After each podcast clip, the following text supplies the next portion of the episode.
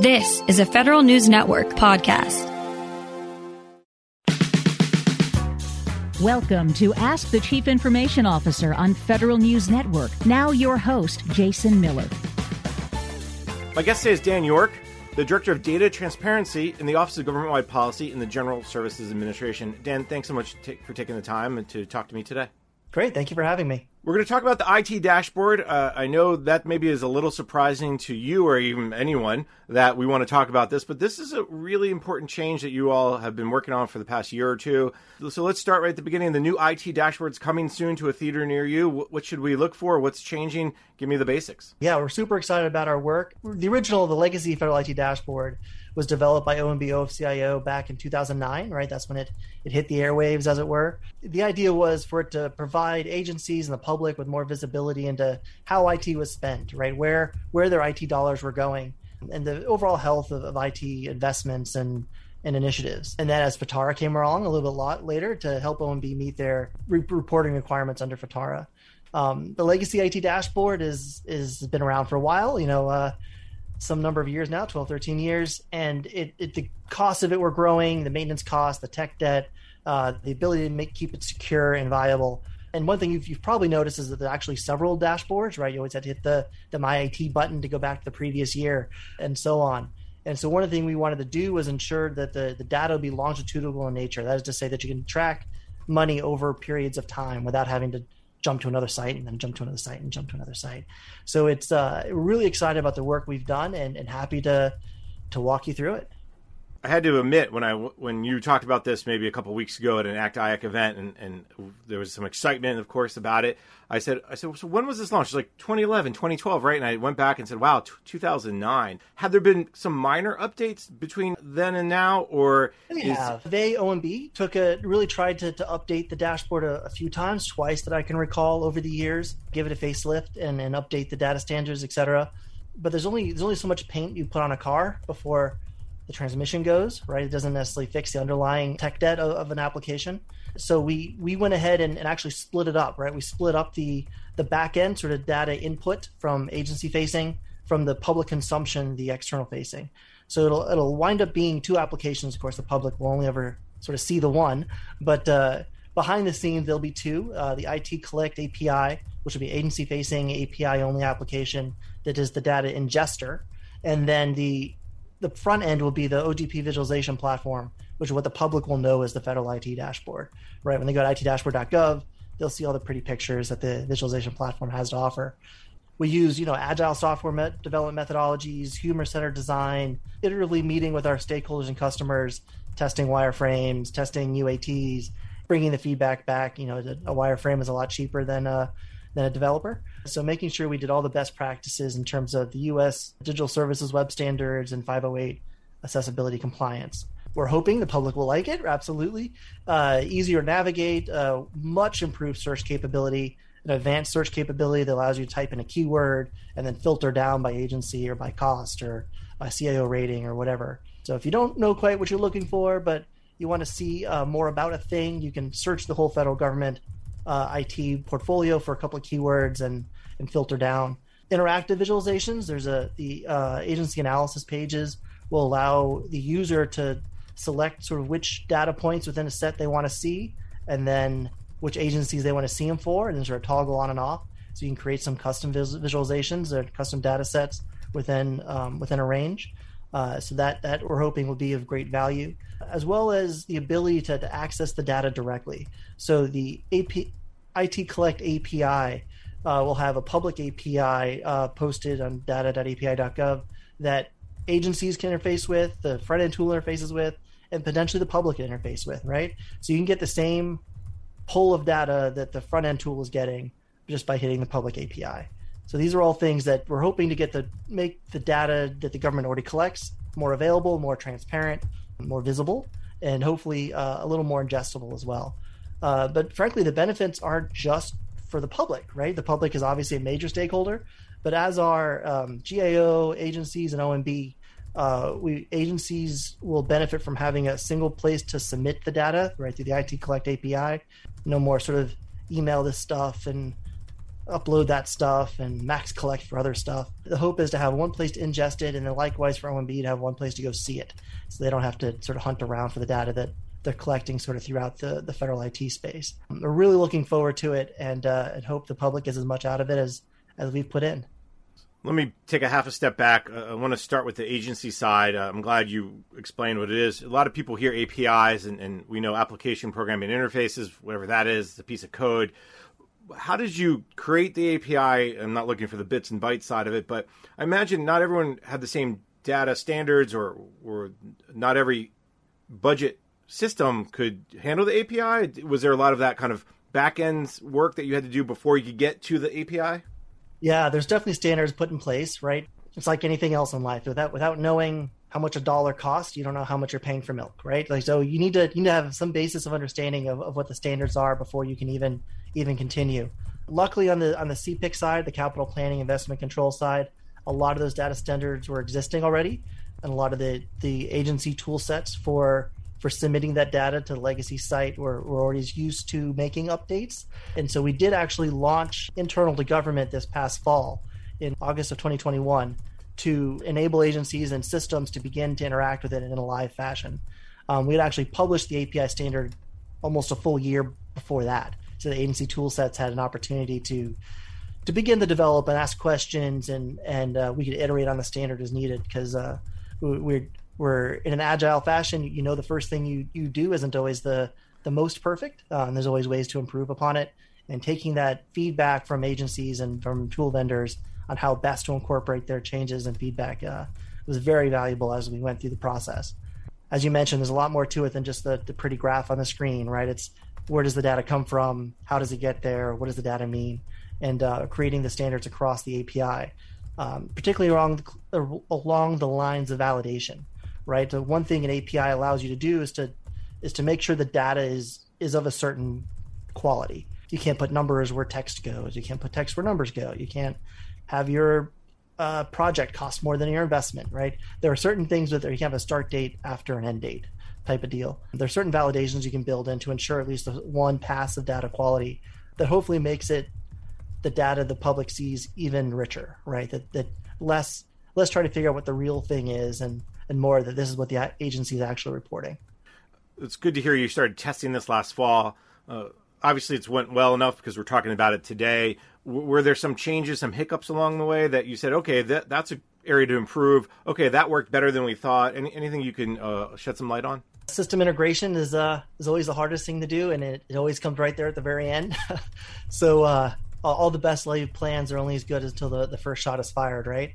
And, and so yeah, we had integration with with agency tool sets, with within our own tool tool set, uh, making sure the data we're pulling is what's being displayed, making sure the displays were, we're calculating the right things. But even uh, even front end stuff, you know, making sure we're using the right color schema across the site to ensure 508 compliance for, for those that may be visually impaired or, or other such things. So it, it, there's always hiccups along the way, and then you have your normal agency ATO stuff and making sure you're as secure as you can be and firewall uh, issues. You'd be surprised how many things just come down to a simple firewall issue. Like the site's running, but you can't see it. Things like that. I, I could only imagine. It's good to hear that. Obviously, things progressed well. How, how, big of a lift has this been, or will this be for agencies? I mean, with the API, you think it's going to be easier the way you explained it, but uh, do, do you expect the agency data to get better? Do you expect that the APIs will, will make fewer data calls? That that's another area kind of the, the of the benefit of, of the new yeah. Dashboard. Our our hope is as this matures, right? So at go live, it, it really is just the CPIC data that we started with in the legacy dashboard, but we were able to expand. It's easily expandable, right? So that we can add additional data sets on.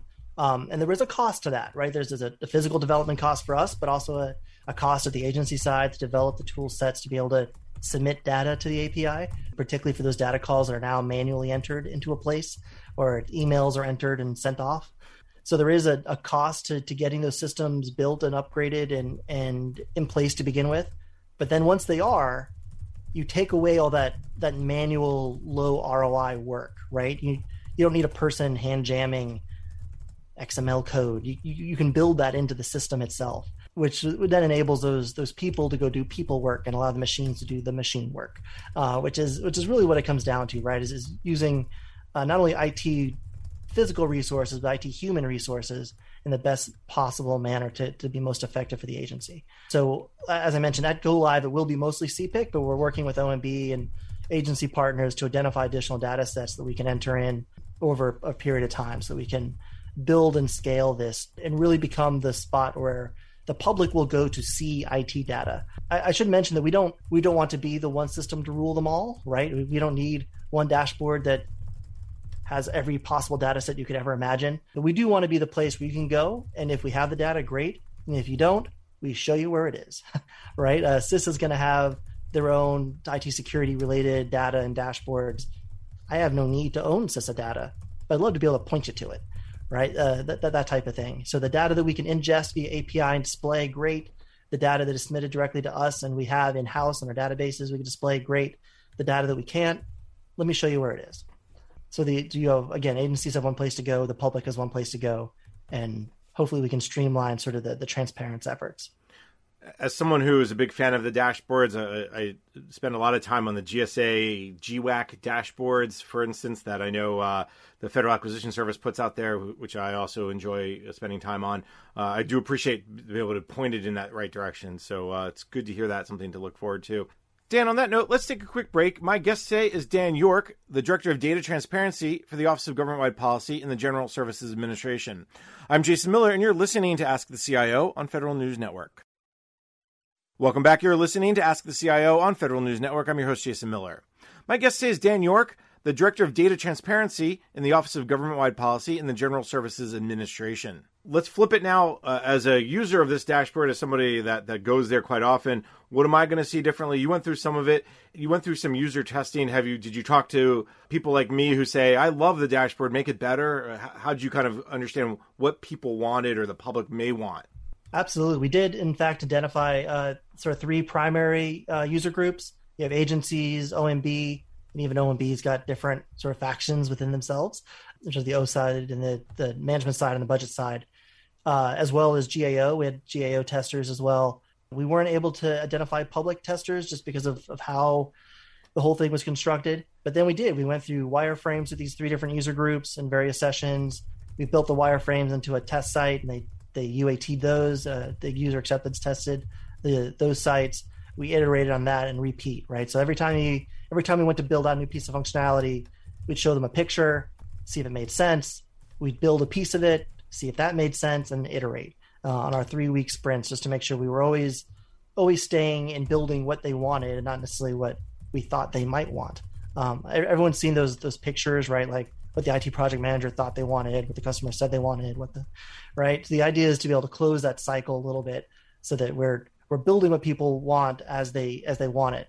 It includes things like even even our PIs, our product intervals, are only so long, only a few months in length.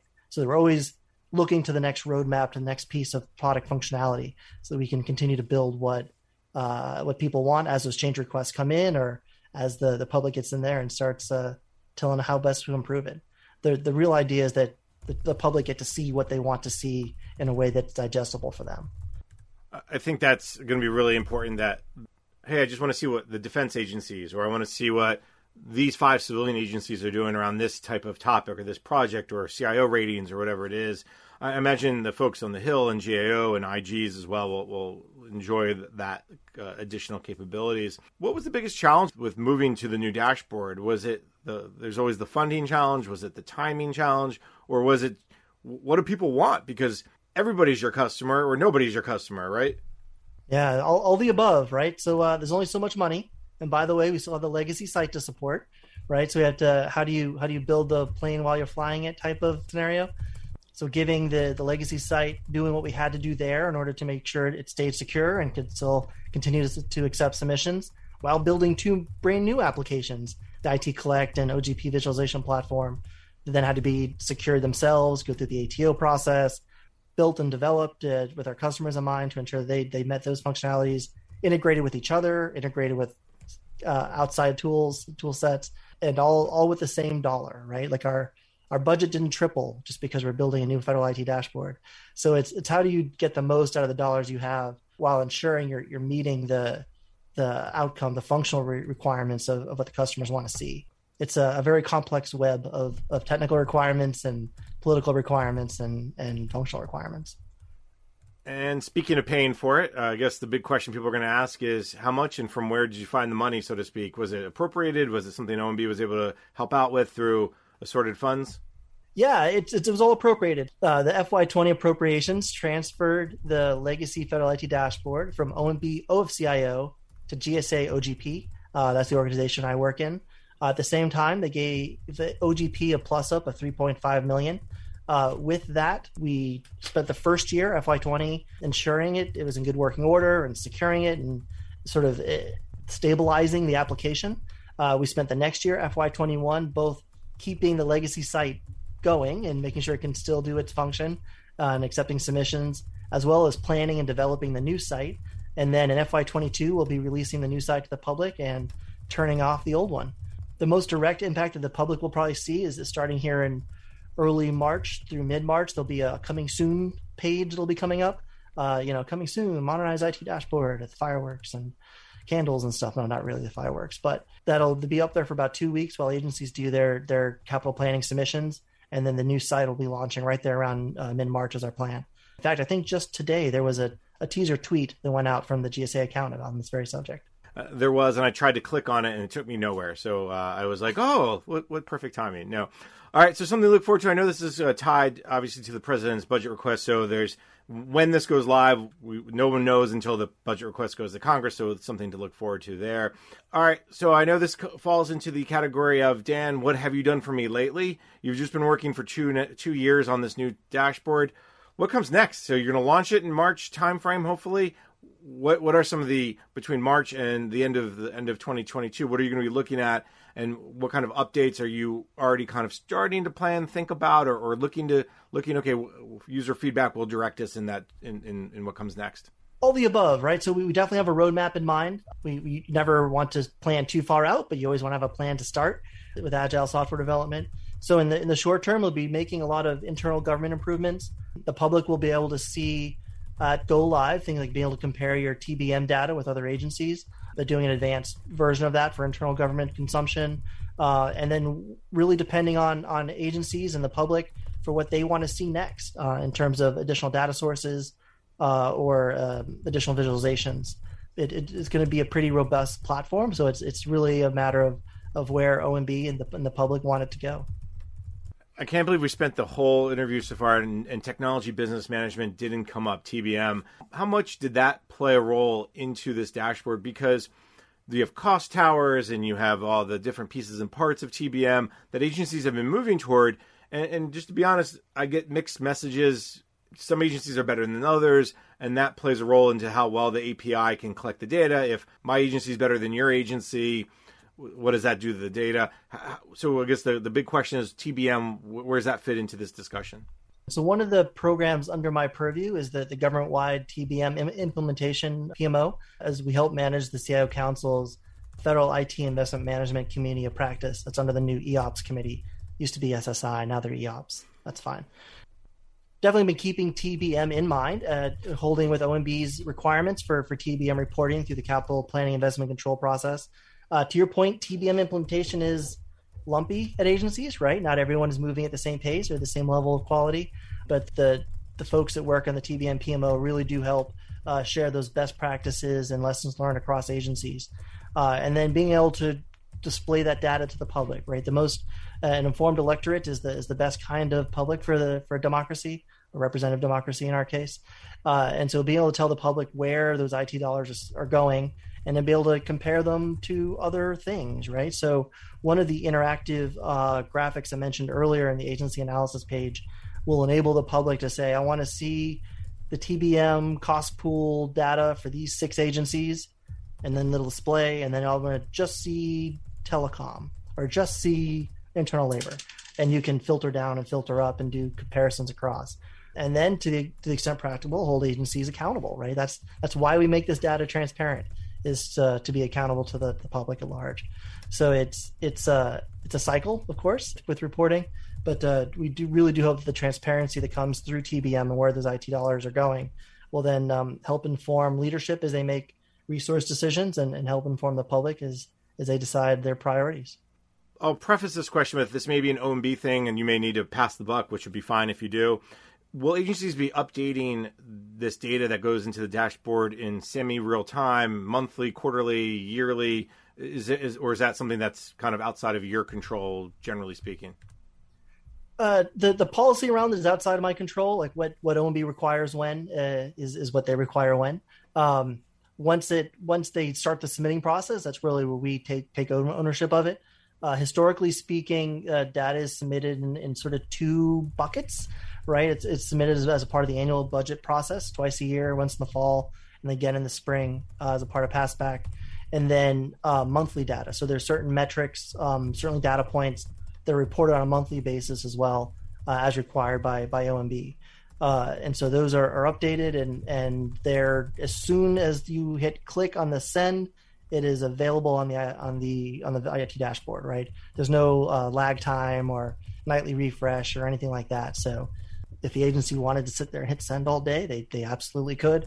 Although I imagine that that person probably has other duties to to accomplish as well. All right, it's good to hear that that that there will be updates, and and because that's one of the questions I had heard from folks is, oh, well, if that data is only once a year, as an example, how fresh will it be? It may be great in April, but by October, November, what, what's it really mean anymore? But uh, obviously, that's I've, that's why I asked that question. It was kind of out of your control. Um, Actually, your... if I may, I wanted to build on it just a little bit because I, I mentioned earlier the, the longitudinal data.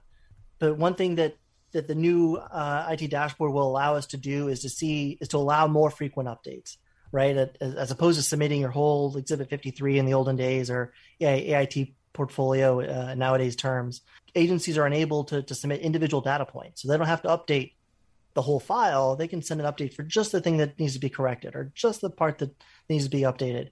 Um, and then the public can see those updates over time. Um, so historically speaking, the IT dashboard basically froze for a period of time during the weird budget process. The new IT dashboard will allow agencies and OMB and the public to see those more regular monthly updates even during the budget process so that the, public has a more transparent view into what's what's happening in the federal IT spend. Uh, so that longitudinal data will both be what did I request, what did Congress appropriate, what did I spend, but also uh, enable that data to be updated more frequently during that weird sort of budget transition time. There's several dashboards around government. Obviously, the IT dashboard is the, the one that we're talking about here. Are you all working on other dashboards like the USA spending dashboard, or, or I know that kind of falls outside of GSA's purview. I know I think Treasury picked up USA spending years ago, but but are there other efforts going on uh, that you'd want to just maybe offer a little bit of a sneak peek into? There are a number, to your point, number of dashboards out out in the world today, and while as a government we certainly want to consolidate around what what the public wants to see, but we also want to be mindful that not every dashboard can rule every other, right? Like it's it's just not going to be feasible to have one place for everything. Um, so to the extent that we can integrate with other data sources and other dashboards and, and point people to the right place, uh, USA Spending is actually a great uh, example where the contract data that's being submitted to us, as a part of the data submission, we the agency submit a contract ID, a contract number for for certain major acquisitions. Right, the public can be on my dashboard, federal IT dashboard, click the contract. It'll bring you to USA Spending, filter by that contract number, and to the extent that that number exists in USA Spending, it'll show you those results. Right. So again, we don't need to be USA Spending. I don't want to recreate USA Spending. They've they've done a very fine job over there, but rather be able to for the public, for yourself, or my parents, or whoever wants to, to log on, can go there, click it, and go to the place where that data exists without me having to recreate it or have to, you know, spend more time and money um, trying to develop it all. So that's just one of the ways in which we want to integrate with other data sources and other dashboards rather than trying to inter- interject them to each other. That makes sense. Hey Dan, this has been a great conversation. I, I, learned a lot. I'm, I'm I'm so excited now to see the new dashboard when it comes out in the next month or two or so. Uh, in the meantime, I will just uh, live off your words until we uh, until until it's ready to be uh, uh, offered up. Let me thank my guest. Dan York is the director of data transparency for the Office of Government-wide Policy in the General Services Administration. Dan, thanks so much for taking the time today. Thank you for having us. Very happy to talk about all the great work the team's been up to. I'm Jason Miller, and we're going to take a quick break. When we come back, we're going to continue our conversation with the General Services Administration in the next two segments, talking about financial management and robotics process automation. You're listening to Ask the CIO on Federal News Network. Welcome back. You're listening to a special edition of Ask the CIO on Federal News Network. I'm your host, Jason Miller. In the next two segments of the show, we switch gears and we talk about robotics process automation at the General Services Administration. I sat down recently with the former GSA Chief Financial Officer, Gerard Badorrek.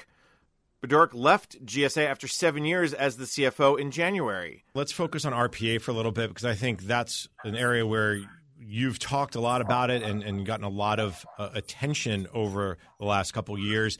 You, you said about 400,000 annualized capacity, over 100 automation programs. What was that like to get RPA started? And then how are you measuring the impact of RPA today? So, so Jason, anytime you want to do something new or different for an organization, uh, you really have to focus on that. And it's easy to uh, continue with the current operations and things you do day to day. So um, the, the, start of RPA really started uh, for me when I saw some of the demos at some of the conferences that other agencies were doing. So NASA uh, did this. They had a, a, a terrific demo. It, it, got you excited, but then you leave that conference and and you know you may or may not have done anything. So I really got started because I thought we were behind and needed to get going. And I challenged the organization. I said, okay, can we can we go learn how to do RPA and put an automation in production in 100 days? And so they uh, knew nothing about RPA. They had to look at processes, had to come up with this, and and and and see if they can meet the goal. Now, truth be told, we did it in 120 days, but you know, 120 is still good, right? But but that kind of challenge and empowerment for them to go uh, figure that out was how we got started. And and I think the other thing that we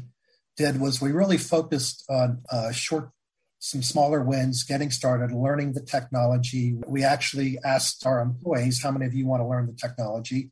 Had 50 volunteers. We trained a dozen, and they started doing it part time. So, so the entire effort was self funded by employees.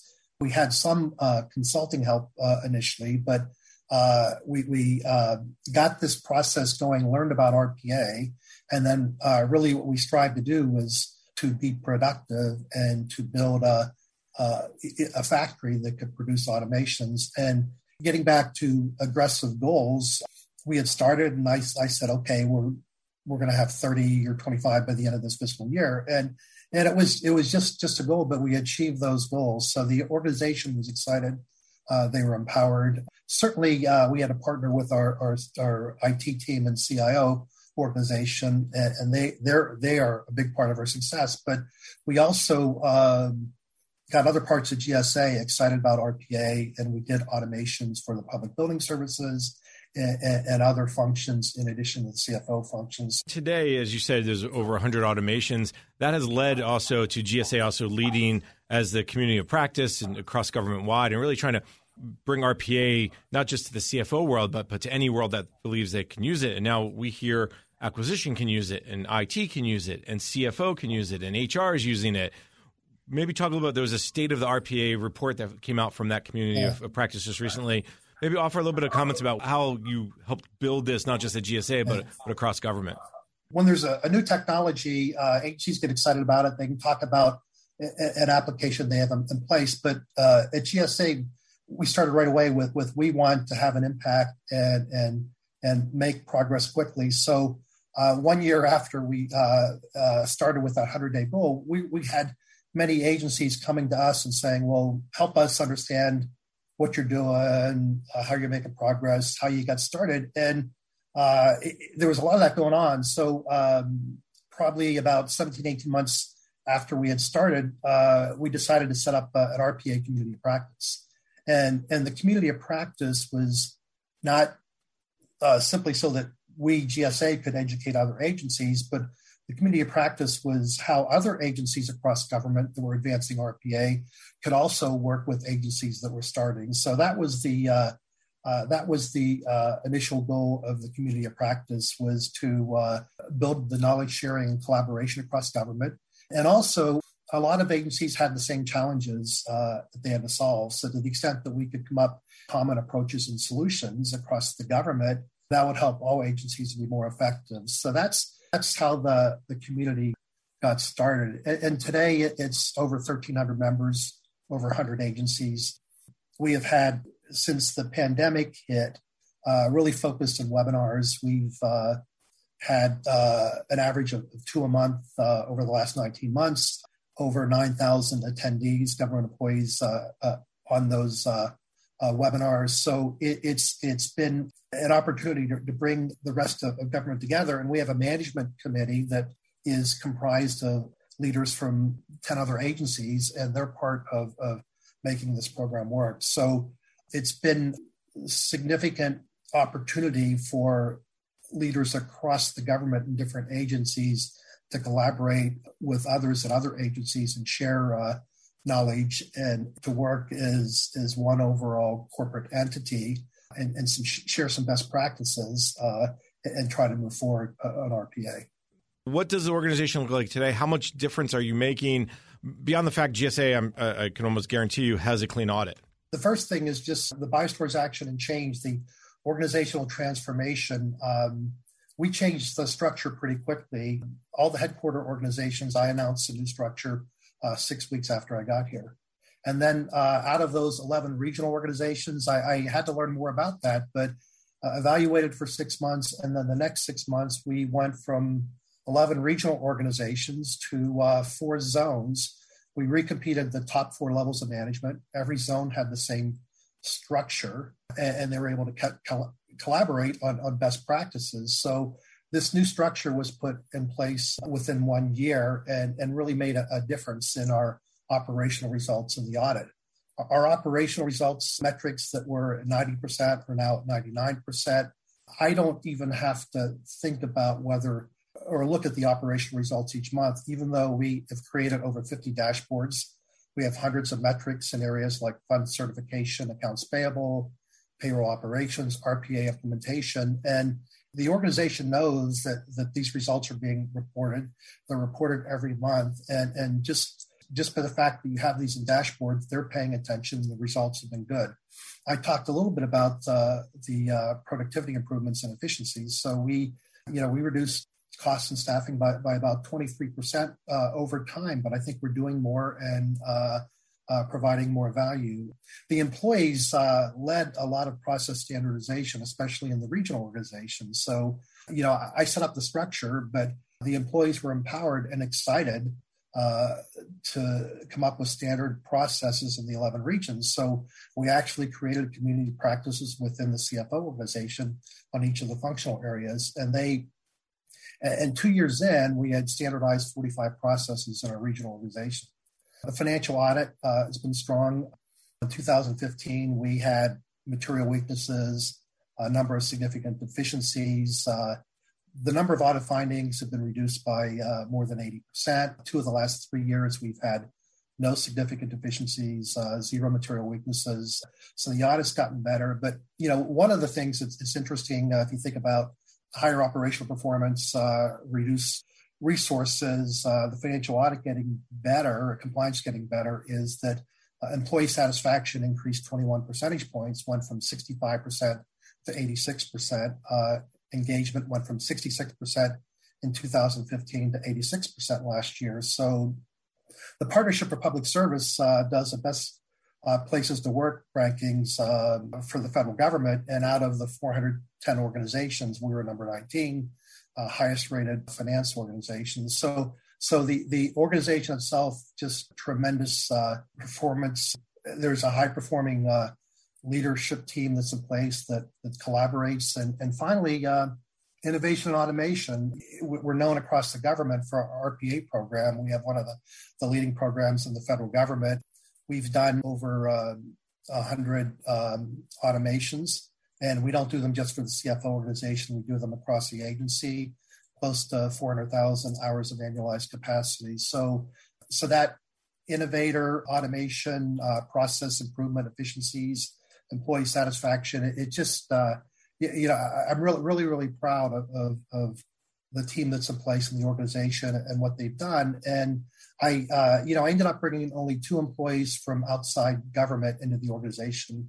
The rest were either from within the existing CFO organization or within uh, other parts of GSA, and a couple from outside of GSA. So j- just, just uh, feel really good about where the organization uh, stands today.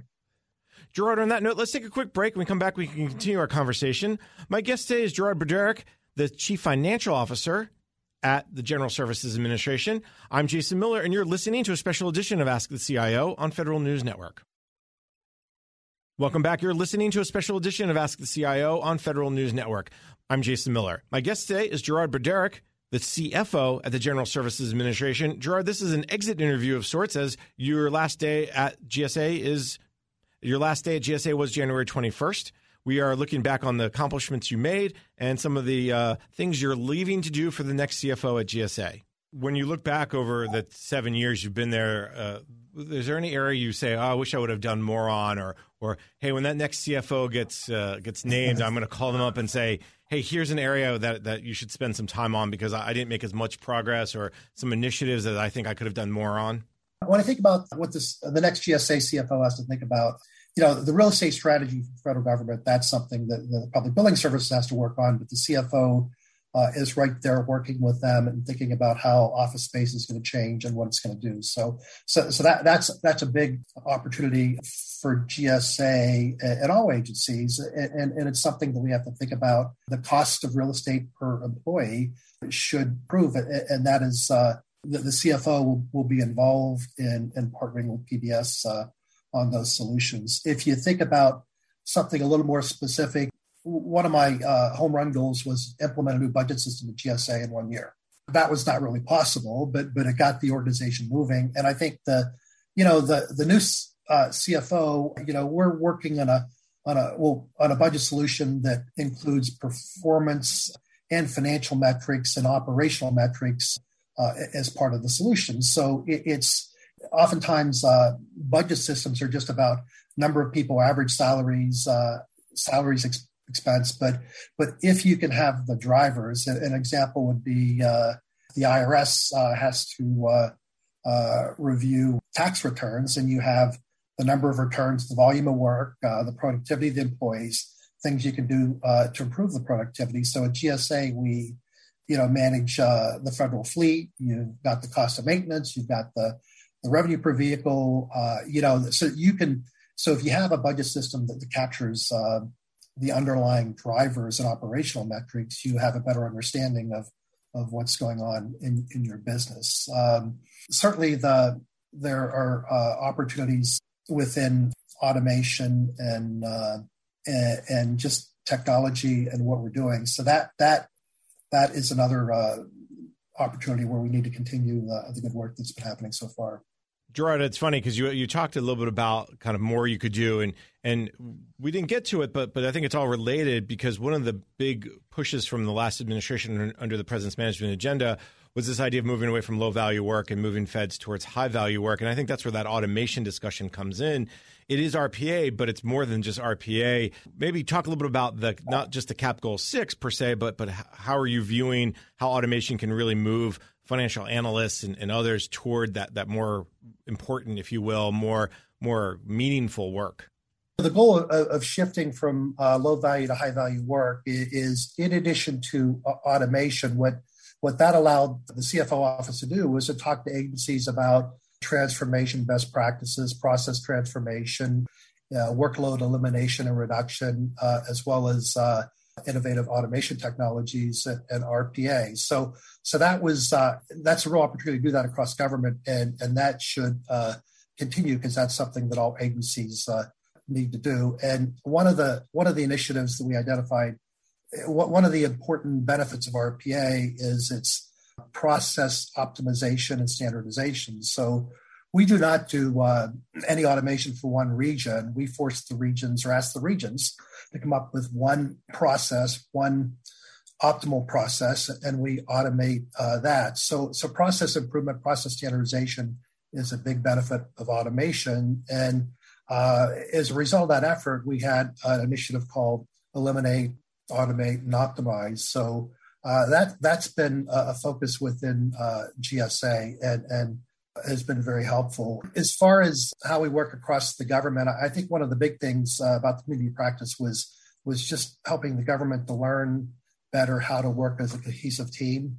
Uh, you're not a bunch of discrete organization entities, so building that collaboration and teamwork and the knowledge sharing across government was something that was a bigger goal. So I uh, I think we looked at our goal as, as helping the rest of government, not just helping the, the CFO office. And, and the RPA community of practice has been uh, uh, a good example of that and the success in RPA across the federal government. So today, uh, programs are focused on how many automations they're delivering and, and what what type of capacity they're freeing up. And there's much more uh, about how much progress they're they're they're making. And we have a maturity matrix that has helped to set that up. And, and finally, the the employee experience. Uh, you know, we uh, back when we, we, were in the offices at, at GSA, employees would come and say, "Hey, we have a great example for an RPA automation." So they were excited, and they still are. But but the employees are part of of coming up with with these opportunities, and it really is is an opportunity to enhance their experience because of of, uh,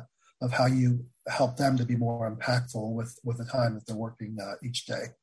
And in many ways, if your employees are excited, if if the folks you're saying, hey, you know, grab this bull by the horns and, and ride it, they're going to be better for it for, for many reasons, not just the success of the initiative itself, but they'll get excited for their job. They'll stay longer. It's all about retention and, and keeping folks because as we know, whether you're in government or private sector, keeping folks is really the you know getting you know the, the, institutional knowledge is so important, which is why I always say it's sad when folks like yourself are leaving. Having employees excited about the change management because Jason, when I came in, I, I said that I had to do changes right away. Not everybody understood them, but uh, but then once we uh, put the structure together, they were part of, of, designing how they worked, and they were excited about it. The employees have seen the benefit. Uh, we've seen the payoff um, in, in, terms of their uh, satisfaction. Uh, you know, they want RPA, they want uh, automation. you know, they there's a culture that's not about um, uh, you know, we're entitled to things, but it's more about uh, we want to be part of a winning team. Uh, you know, and a winning team is creating a lot of value, and and the employees want to be part of that. And, and RPA and automation uh, helps them to do that, and and, and they they don't want to do work that's uh, that's unnecessary, doesn't have value. So that that that's been a tremendous uh, reward for me to see the satisfaction that the employees have had on having a more impactful, productive organization and, and making a difference in, in what they can do and the value that, that, they create each day. Gerard, I very much enjoyed our conversation. Let me thank my guest. Uh, Gerard Badorrek is the CFO, or the outgoing CFO, I should say, at the General Services Administration. Gerard, thanks so much for your time today. And of course, thank you uh, for your service to the country. Uh, Jason, uh, thank you. I've had a wonderful time on the federal government and appreciate this uh, opportunity to speak with you. I'm Jason Miller, and you've been listening to Ask the CIO on Federal News Network.